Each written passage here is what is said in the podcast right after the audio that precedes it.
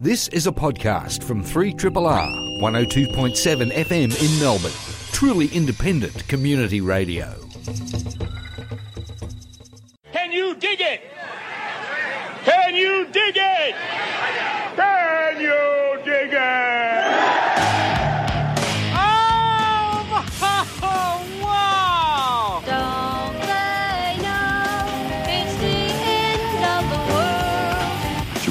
More dramatic or like sort of understated or what? This is a land that prays for a hero. The humor of the entire situation suddenly gave way to a run for survival. You are listening to Greening the Apocalypse on Triple R 102.7 FM. Welcome, one and all, to this week's edition of Greening the Apocalypse, 3 Triple R's weekly interrogation and investigation of all the possibilities and potentials of the uh, of the future that awaits us all. Uh, Bushy's my name. In the studio this evening, Adam Grubb and Jed McCartney. Hello. How do you do, Bushy? I do all right. How are you? I'm pretty good. You're still looking fit. Thanks, Knackers. What's going on?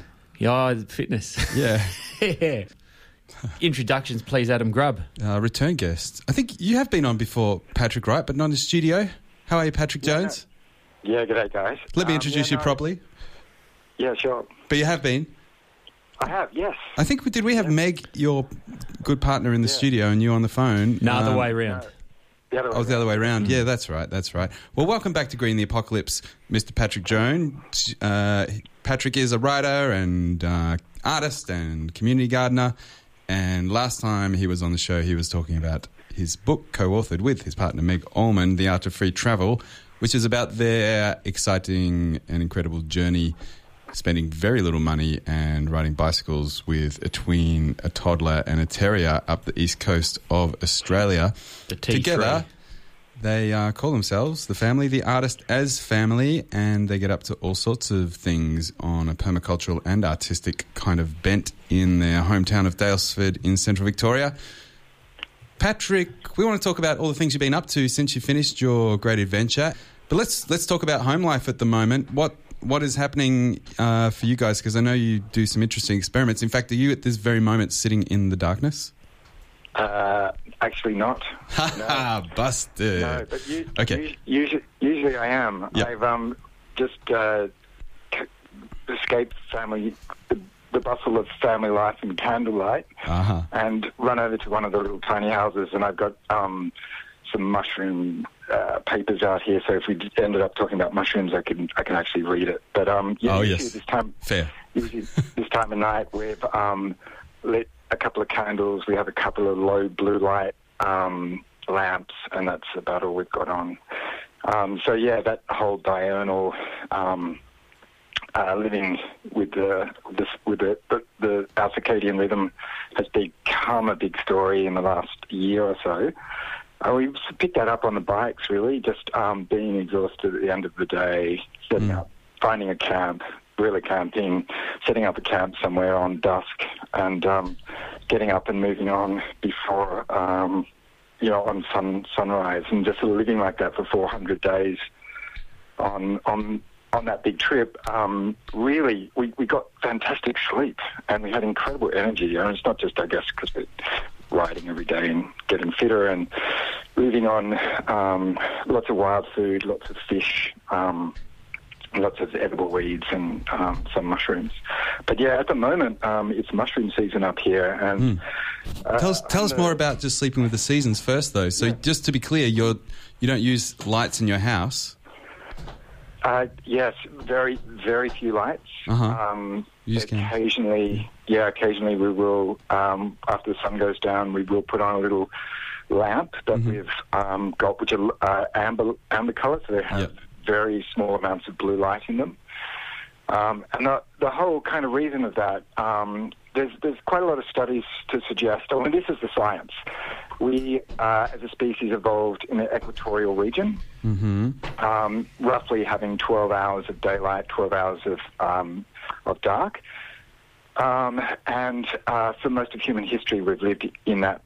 Uh, so we've, we've developed in, in that pattern um, until uh, the advent of the electric light bulb, where um, the daylight or artificial daylight has just been incurring, in, uh, um, you know, in coming into that 12 hours more and more and more over the last hundred years. And so researchers at the University of Surrey who've been studying um, melatonin production in blind or um, vision impaired people have found, you know, trying to work out why that community ha- has low rates of um, cancer and why, um, yeah, lower rates of cancer and why the highest rates are shift workers.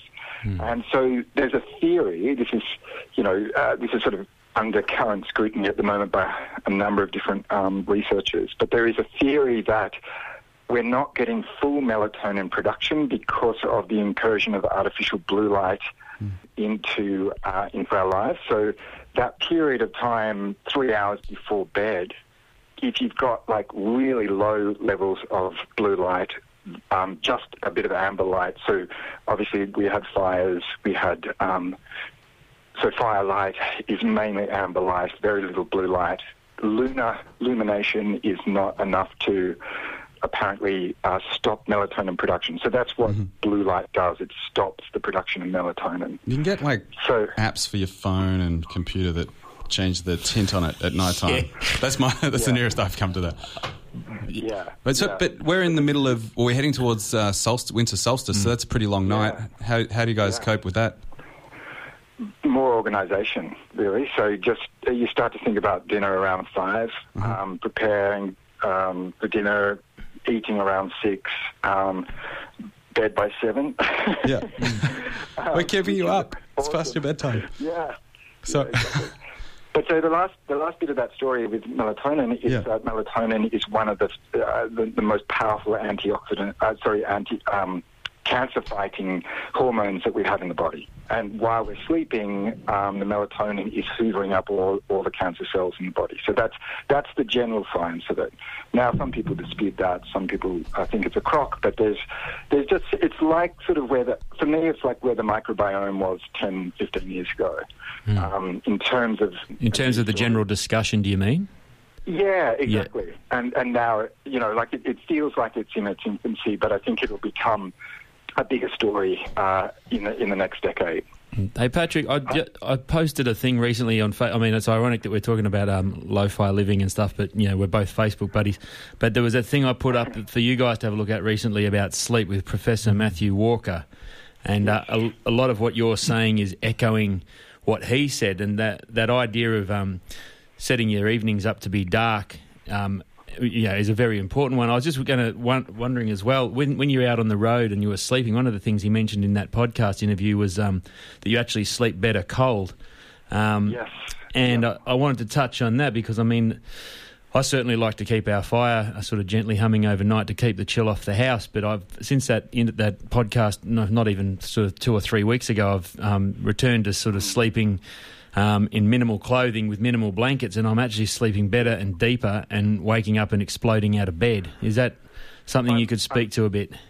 Yeah, I'm finding the same, and usually by this time of the year, I'm starting uh, to close my window and not and not wake up with the kookaburras on on dusk. But um, I'm not only sleeping better with the window open, letting the fire go down after the cooking event at five, six in, in the evening. There's just enough ha- um, heat to keep the house warm for an hour or so while we're still up, and then um, and then opening the bedroom window and loving that cold, waking up with that coldness, but also not cancelling out bird sounds. So I think like waking up with bird sounds is another thing that is just so fantastic. For anyone who loves camping is just you know what that means. Um, getting out of your you know overly human self and waking up with the call of other animals is just an awesome way to wake up. So yeah, I, the, the cold. I, I did listen to that um, that link you sent through, and and I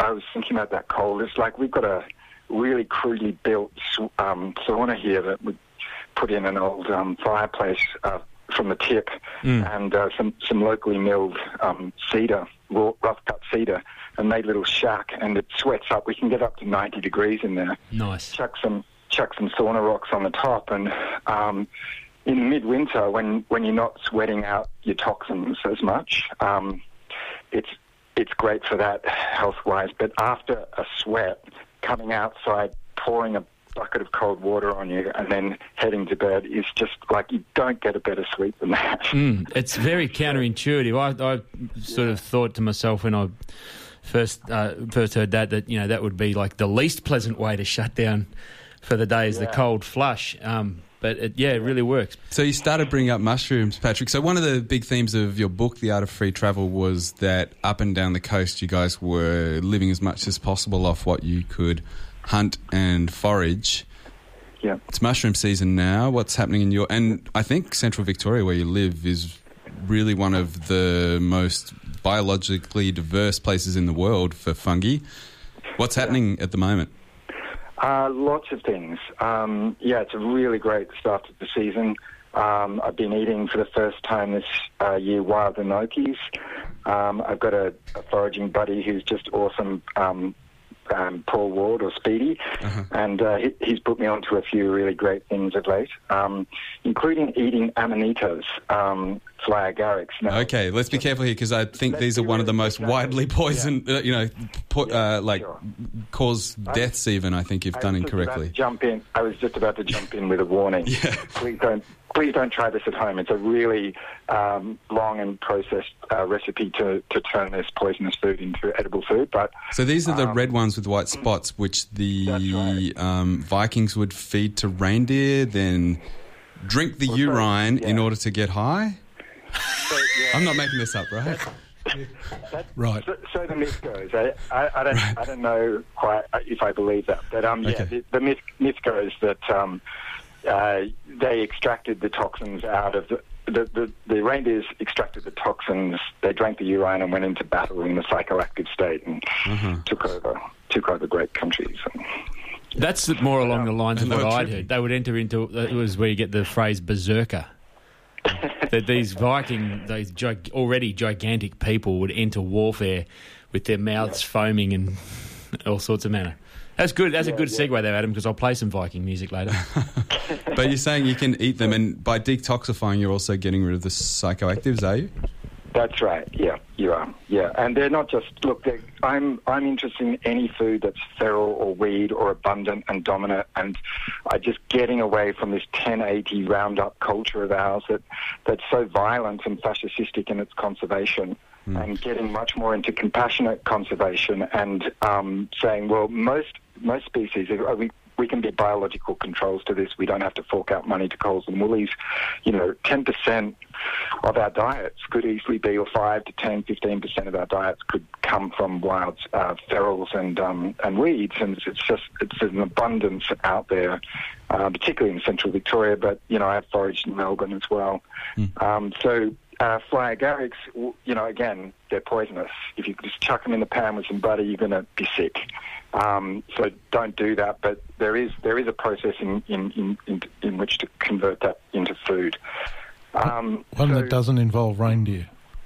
yeah, exactly. I've been eating um, indigenous rooting shanks this year. Of course, the slurpy jacks and saffron milk, milk caps, um, wood blewits and uh, field blewits.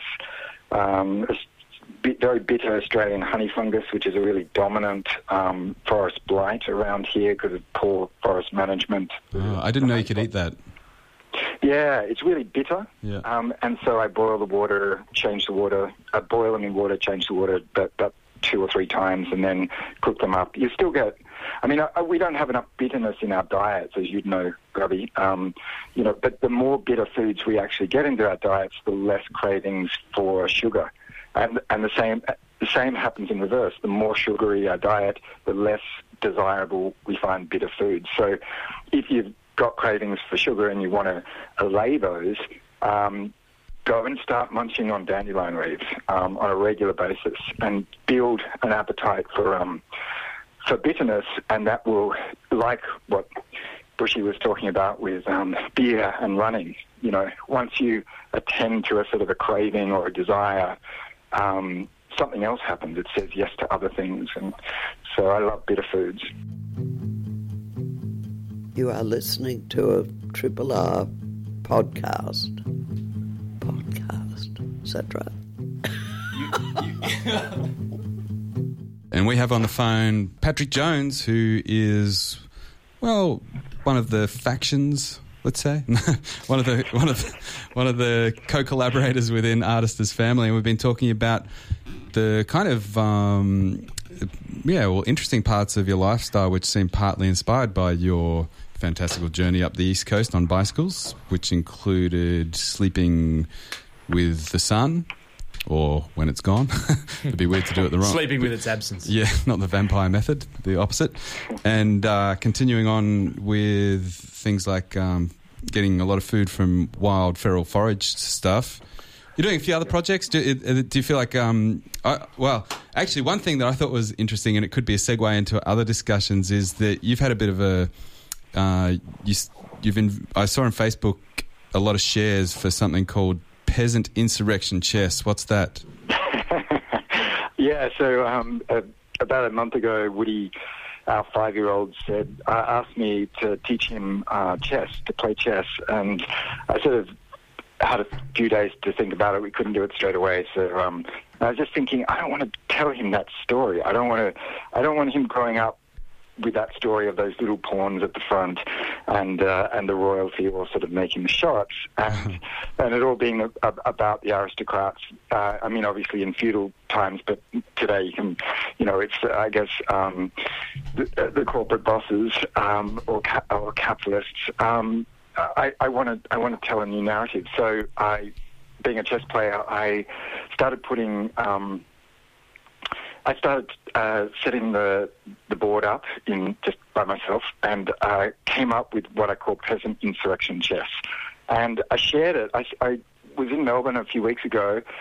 Um, just I was walking to the state library to do some work there. Just as the uh, librarian came out with all the, the big chess pieces that sit out the front of the library, and uh, I helped her unload it. and I thought, fuck it, I, I got to set this up.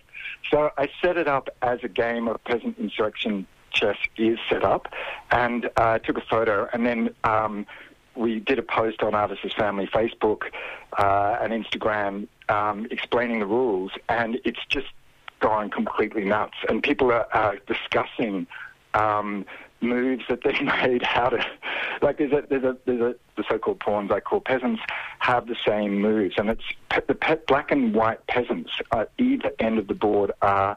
Um, uh, the attempt is, well, one one player plays for the peasants, one for the aristocrats, and um, it's a very it's hard. It's a, you have to be a great chess player, I think, to win on the peasant side, but it's not impossible.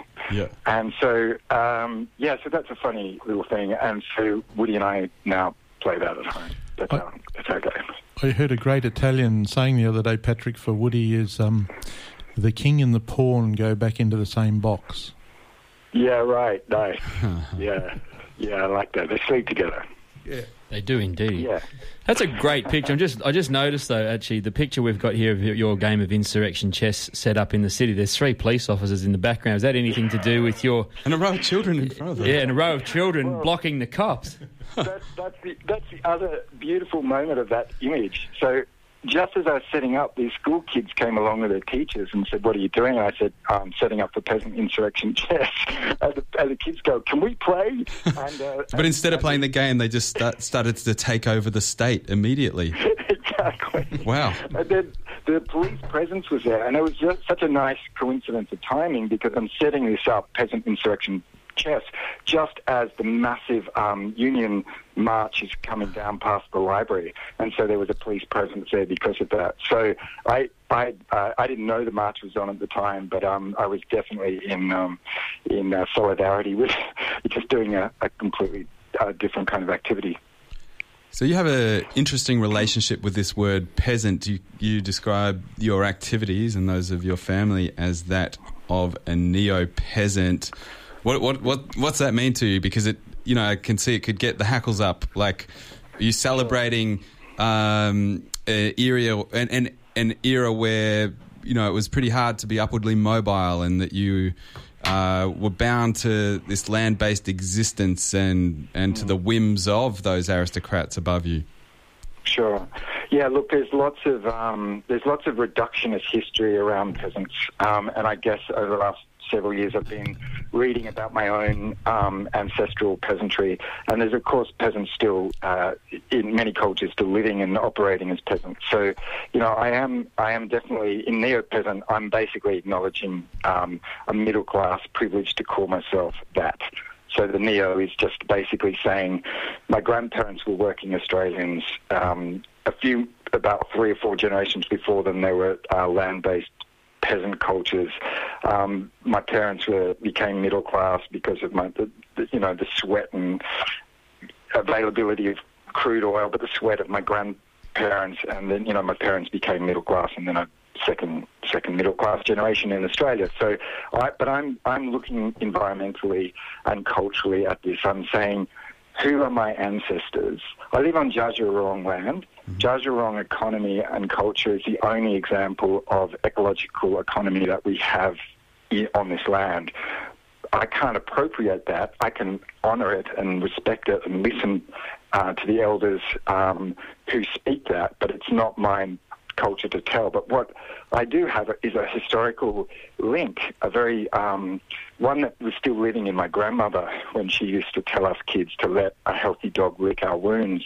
This is terrain theory, really. Um, uh, from you know, this is this is uh, peasant health. This is like indi- my my indigenous ancestry comes through that last little remnant of um, uh, dog kin um, collaborations with humans. Um, I'm getting going, getting a bit lost here, but look, carbon.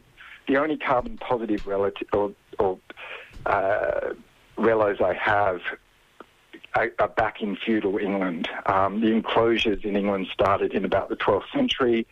Um, they worked their way up, and by the 18th century, when the, um, the likes of Adam Smith start kicking in and cap- the early capitalists start to take the power over from the old lords and the feudal system, um, the Enclosure Act comes in at, in 1773.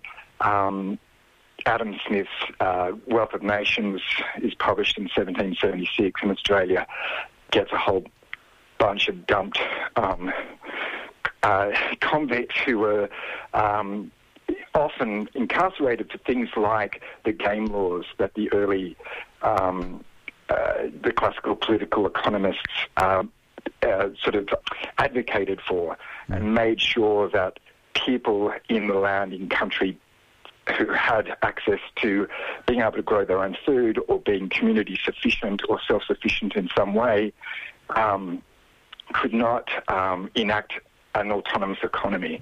So I'm not talking about the usual um, re- reference to peasants, which are just like dumb, stupid people from the country that. Uh, I think George Monbiot says the, the oddest insult in the English language is when you call someone a peasant because you're basically looking at people who um, can be self-provisioning and community provisioning um, and who, you know, have an enormous amount of skills and work with um, ecologies in order to provide that. They don't, um, th- yeah, they're, so I guess it's a really, um, there's ancestry for me, there's, there's story, there's carbon positive um, drawings on mostly non-monetary. Um, there's a there's a closeness to the commons or non-privatized lands. Uh, there's diurnal intelligence and the origins, of course, of food. So um, food and energy resources being, you know, the driving. Um, the way in which we do food and energy resources are the, is is the you know, is, is the climate change story really. Um, uh, industrial food and energy systems are basically equate to climate change. So, Yeah. I, I So I mean, I, I definitely feel sy- sympathy towards the idea that um, people that had to live off the land, especially if it was old cultures and you're talking village lifestyles, that they could have had some pretty happy existence and managed managed to do that with, as you put it, a carbon positive footprint. So. Uh, maybe they captured more carbon in the soil than than they extracted from it, and from the forest that they burnt, they may have grown, you know, kept that. So, for, from a if if you take you know a kind of environment environmentalist moralist perspective, um, then they, they live a more sustainable life than ours, and they're not hurting the ecology and future generations. But there's I feel I also feel a lot of resistance that maybe throwing out. Um, everything that's comes. I, I, don't know if I'm quite ready to go back uh, to that No, lifestyle. I don't know if many people would be or, or could with Yeah. current population. I guess I guess for us it's we're we're trying to conceive of um, a really low carbon um, life form. I mean that's our whole sort of practice up here. Like how how do we how do we uh, live with extremely low levels of carbon that is not going to cost the earth in the way it is? But I mean the, cultural stuff. Joan Thirsk is an agricultural historian, and in 1978 she uh, wrote an incredible book on peasants um, pre. Uh, classical political economy. And while the enclosures did start in the 12th century, there were still people that were able to um, augment their own culture. They were they were self-determining in many respects. And she writes that in the 16th and early 17th century, about one third of the working days, including Sundays, were spent in leisure. And um, festivals Nice. celebrating. Yeah, I mean, like that's just unheard of. So you know, this is when you go into the history. Um, I mean, the usual thing is um, is that this is misery. This is this is um, misogynistic, miserable culture. Well, actually, that happened once peasants were dispossessed. Just like anyone is dispossessed, just just like any culture is dispossessed, it, people become traumatic, traumatized, sorry, traum- traumatized, and um, and so things become ugly in cultures, whether they be human or non-human. When when um, when there's great um, sort of displacement. So um, you know, the the but the story um, pre that trauma. Uh, is the story that I'm interested in, because, mainly because I, I don't really believe in endless amounts of energy. I don't believe that, that you know. So if if we're not going to, so this is pragmatic. I don't see it as moral at all. What I'm talking about, I'm I'm just seeing it as pragmatic adaptation. Like how do we how do we configure? How do we live well? How do we live with a third third of the year in um, leisure? y- y- You know, in in cultural making leisure. Um, times. Like, you know, people are time poor. People, you know, just, just like chasing the man. Um, just chasing the man. You just like chasing the tails to pay the man. Um, It's like a big, big story. And I, I, knew, I know that story. I, I hate, I hated my life when I was that. So becoming um, increasingly non-monetary, um, obviously having access to a quarter acre in the in the outer burbs of Daylesford has it has enabled a very different type of economy to be made, and having that access is extremely privileged. So, so you're obviously getting more sleep. Are you actually finding more time to for for that relaxation? And is that directly because you're providing for some of your own needs, like doing more repair work, doing more community gardening and gardening Yeah. for food and Yeah. stuff? Is, is is is it actually working out on balance? Because a lot of those things, I know they they do take time as well. Yeah. Well, I think it's it's been ten years, and we started hundred percent dependent on the monetary economy, and we we estimate we're now thirty percent um, um, dependent on it. So it's So you mean Uh, like you work for thirty percent and pay for it with money for your clothes, food, shelter, etc., and the other seventy percent you're providing Yeah. through informal economies and foraging That's and right. all the rest. Yeah. Yeah, so thirty percent is monetary. Yeah. So um, that's pretty much mortgage, basically. Uh-huh. Yeah. Um, so so and that with that, so uh, we've got this. We have this principle that we only spend money on stuff that's going to enable us to become more moneyless. And so obviously having access to land, but also doing community gardening and com- guerrilla managed forestry work, knowing 30 different um, wild edible mushrooms, 50 different um, edible weeds, that all contributes to being, you know, each each summer better and better food, um, veggie growers. The gift I just felt the competitive side of me count how many I know. you might be outdoing me. I'll send you my list. um, yeah, so um, I, I think you know the other thing that, that I really don't like, um, like like any uh, a kind of permaculture, or even even to, to talk about peasants in terms of self sufficiency. I hate that term. It's really right wing. It's always community sufficiency that makes people resilient.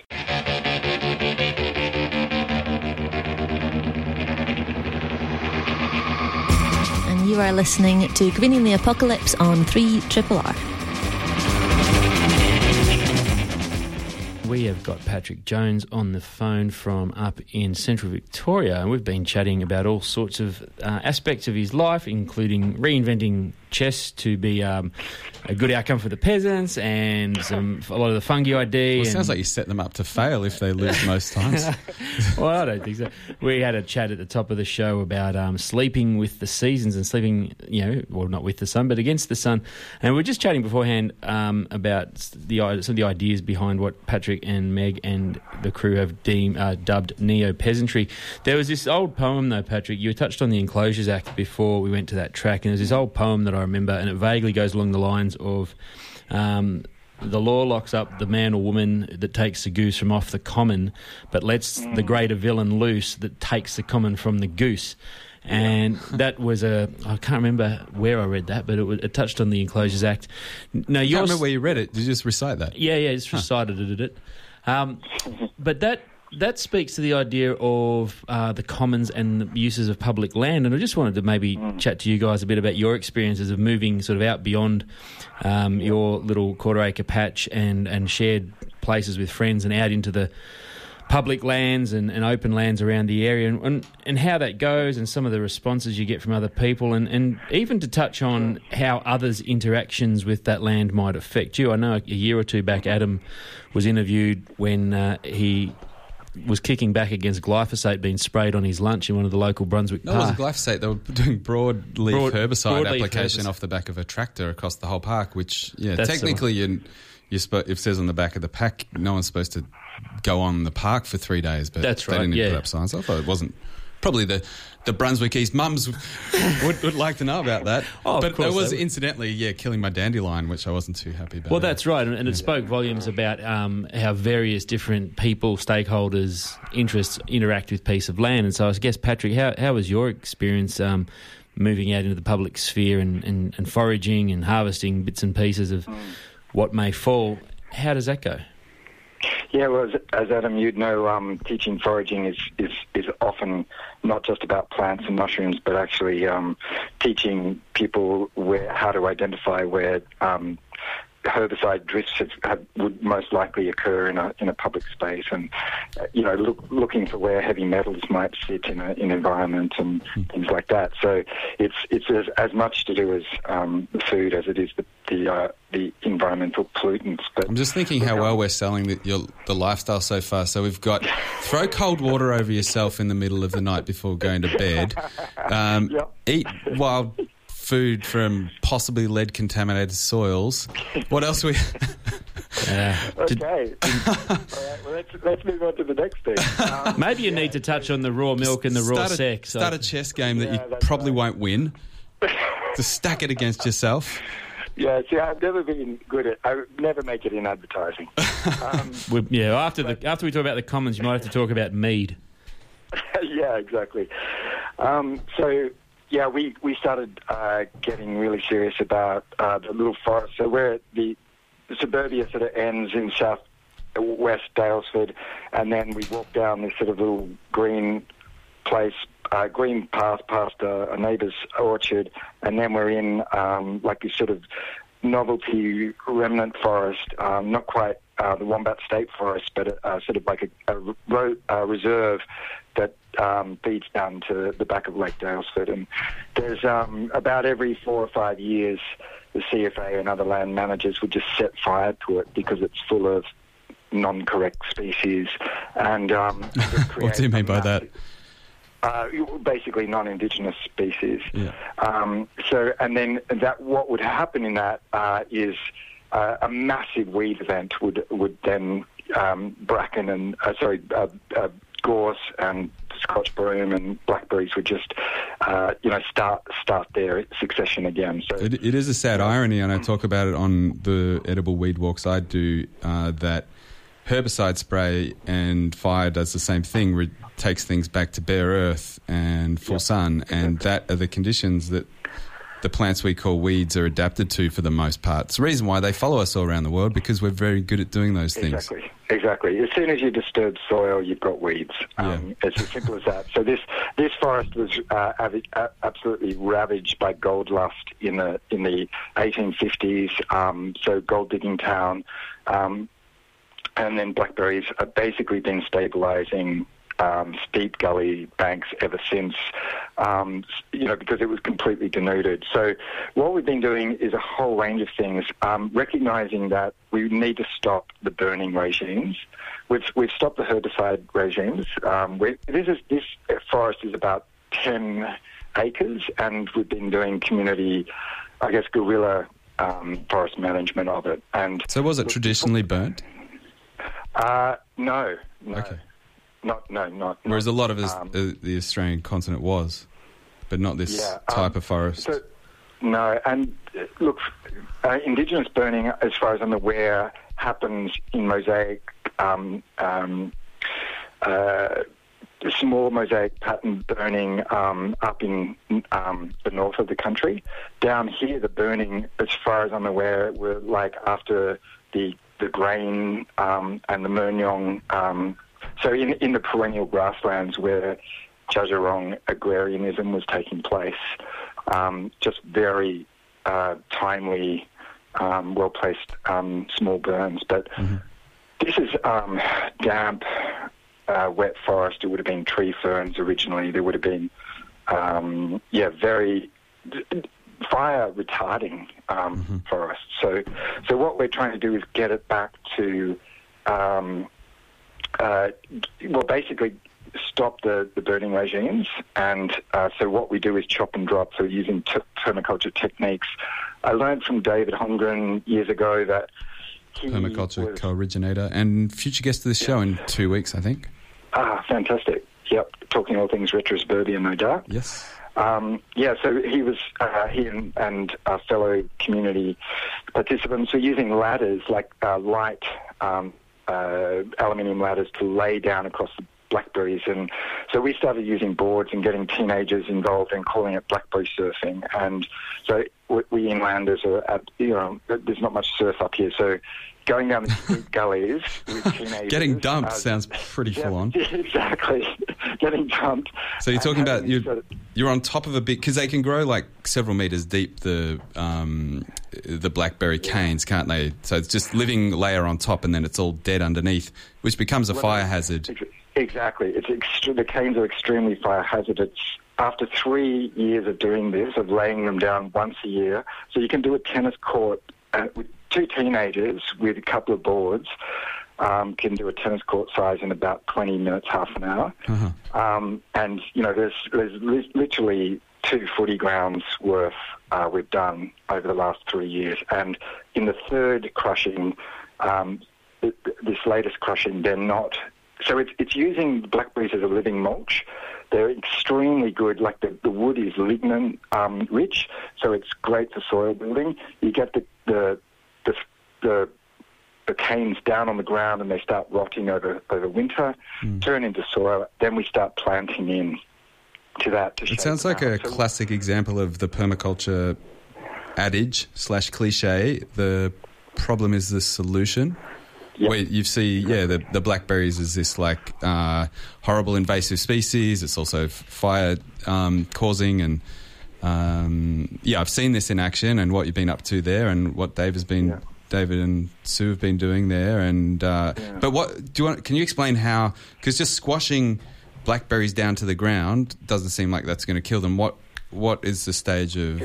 Uh, when, yeah, it- Getting the rid of intention is to take the, the, the first intention is to take the fire proneness out of them, which is what we've done.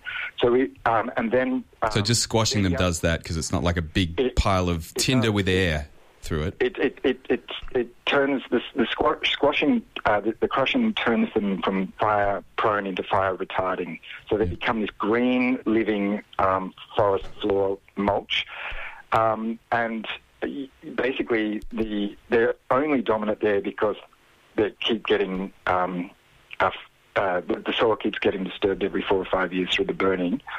Um, and they're sunny, so the next stage is to plant into them. So this is not the mentality of let's get rid of every skerrick of blackberry.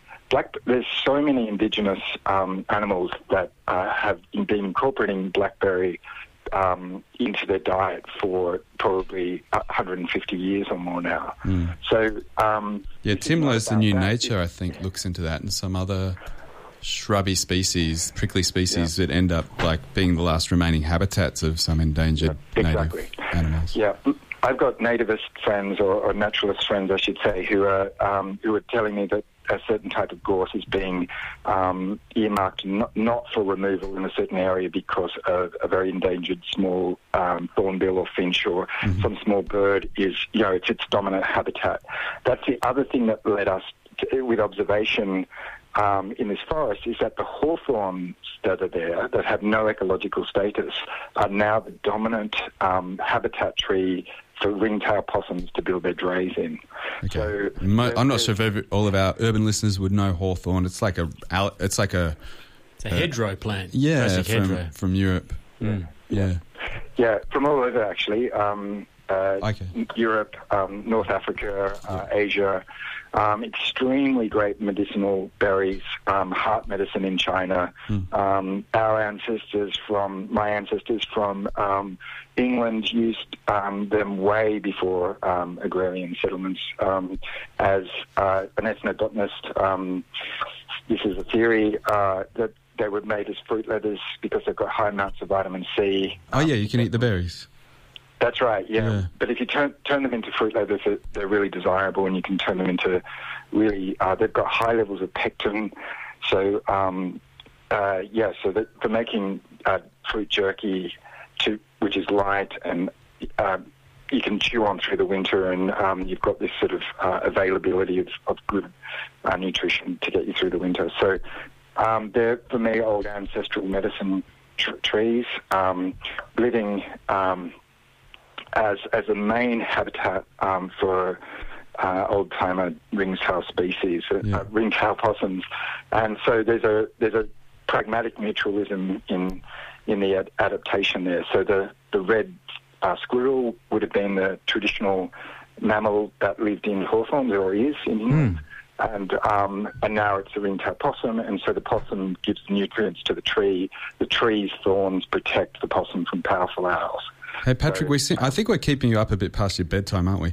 Um, we we went down some pathways there that I didn't really expect to go, but I think that's really fascinating. That I, uh, you know, the idea of mixed ecologies and novel ecosystems, and then yeah, recognizing that there are native animal, non uh, non-indigenous plant synergies, and where you do want to control them, see if there is a use for them in uh, in terms of eating them, like in the hawthorn, or using them as tree guards and living mulches in the blackberries. So hmm. I don't know. It's a fascinating topic. This has been a podcast from 3RRR 102.7 FM in Melbourne. Truly independent community radio. Want to hear more? Check out our website at rrr.org.au.